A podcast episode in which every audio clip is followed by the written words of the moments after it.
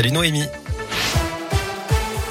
Bonjour Cyril, bonjour à tous. C'est à la une cette réunion de crise demain entre le gouvernement et les instances du foot. Ça fait suite aux incidents lors du match Lyon-Marseille hier soir à Dessine.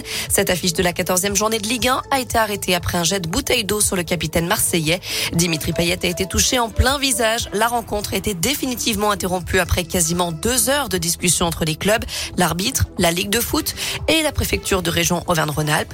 Le ministre de l'Intérieur, Gérald Darmanin, recevra Jean-Michel Blanquer et Roxana Maracineanu demain place euh, place Beauvau.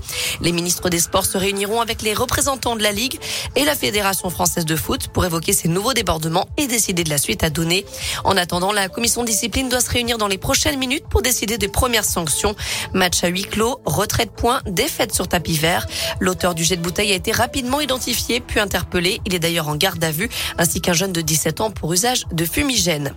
Un procès reporté à Lyon. Six personnes soupçonnées d'un braquage de fourgon blindé en Suisse et arrêtées en 2017 en France. Un butin de 40 millions d'euros en billets, lingots d'or et pierres précieuses. L'audience devait se tenir à partir d'aujourd'hui, mais l'un des accusés était testé positif au Covid. Justement, le taux d'incidence du Covid affiche maintenant 184 cas pour 100 000 habitants dans l'Ain, 192 dans la Loire et 210 dans le Rhône. En France, il a doublé en une semaine. Le pic de la cinquième vague pourrait être atteint fin décembre ou janvier, selon le directeur des hôpitaux de Paris.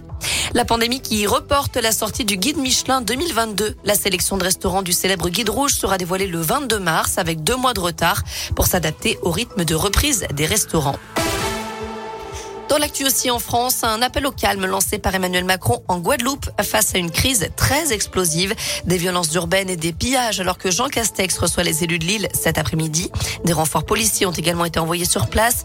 À l'origine du mouvement, la contestation de l'obligation vaccinale des soignants. Les violences conjugales en forte hausse en 2020, 156 400 victimes, c'est 10% de plus que l'année précédente. Parmi elles, 87% étaient des femmes, 102 ont été tuées l'an dernier sous les coups de leur conjoint ou ex-conjoint, contre 146 en 2019. Au chapitre judiciaire, Cédric Jubilard reste en prison. Sa demande de remise en liberté a été rejetée. Il est soupçonné d'avoir fait disparaître son épouse, Delphine, qui n'a plus donné signe de vie depuis le 15 décembre 2020. On termine avec une bonne nouvelle pour les voyageurs. Les prix des billets de train n'augmenteront pas sur les grandes lignes l'an prochain. C'est ce que dit ce matin le patron de la SNCF. 2,3 millions de Français ont déjà prévu leur billet de train pour les vacances de Noël. C'est 15% de plus qu'en 2019 avant la crise sanitaire. Voilà, vous savez tout pour l'essentiel de l'actu. Côté météo pour cet après-midi, ça va pas s'arranger malheureusement. On reste dans la grisaille. Quelques gouttes de pluie également euh, du côté de l'Allier, du Puy-de-Dôme et sur la Loire aussi. Les températures varient entre 4 et 7 degrés pour les maximales cet après-midi.